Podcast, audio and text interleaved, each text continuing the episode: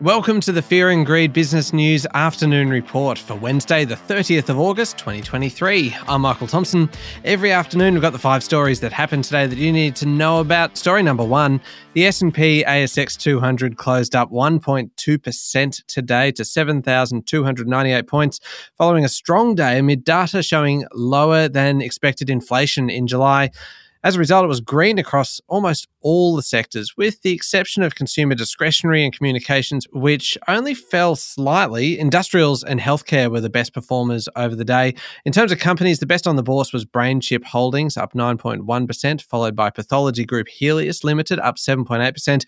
Healius posted a $367.8 million loss, but the company said it had reset its cost base following a collapse in government funded COVID 19 testing.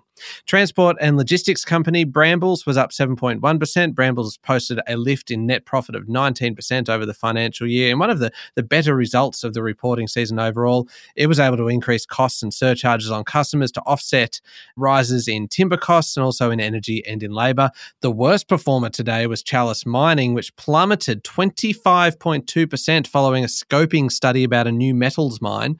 Chalice said it likely won't complete a feasibility study until mid 2025 and production won't kick in for another four years after that.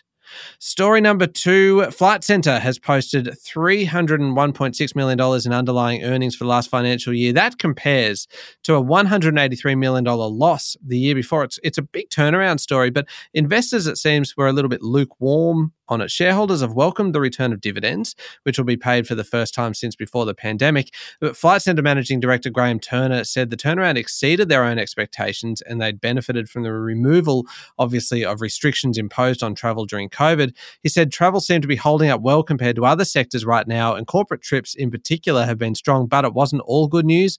And the market was a little subdued in response. The share price for Flight Centre closed down 2.8% today. Story number three an interesting story out of Melbourne that really speaks to the state of manufacturing in this country. Fashion label Nobody Denim has trimmed its business by 40 garment workers and criticised just how difficult it is to keep manufacturing in Australia. Founder John Condilis has told the Financial Review that it is the hardest and saddest thing he's ever had to do, but it has become impossible to manufacture locally. He said they're exploring outsourcing. Right now, though, he can't service a government contract to make combat uniforms, and the future of the fashion line is unclear. The union is seeking a hearing hearing in the Fair Work Commission over concerns workers have been left in limbo and need to finalise redundancy payments and entitlements. Nobody Denim was founded in 1999 and has been sold in many stores, including David Jones and online on The Iconic. It markets itself as being made in Australia to guarantee fair working conditions for garment makers. Story number four a big German energy utility company, RWE, has met with the Australian government to pledge a $6 billion renewable power expansion down under.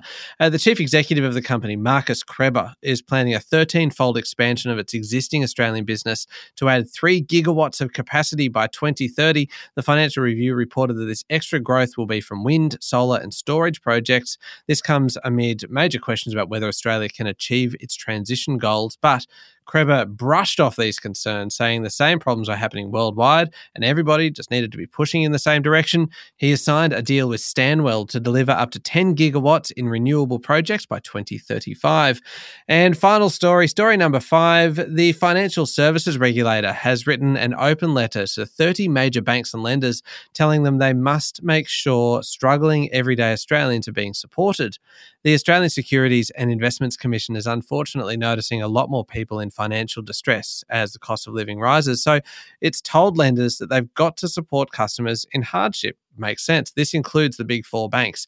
They've told lenders what they can expect from them, uh, including telling Aussies how they can seek assistance and genuinely considering customer circumstances and trying to come up with sustainable solutions.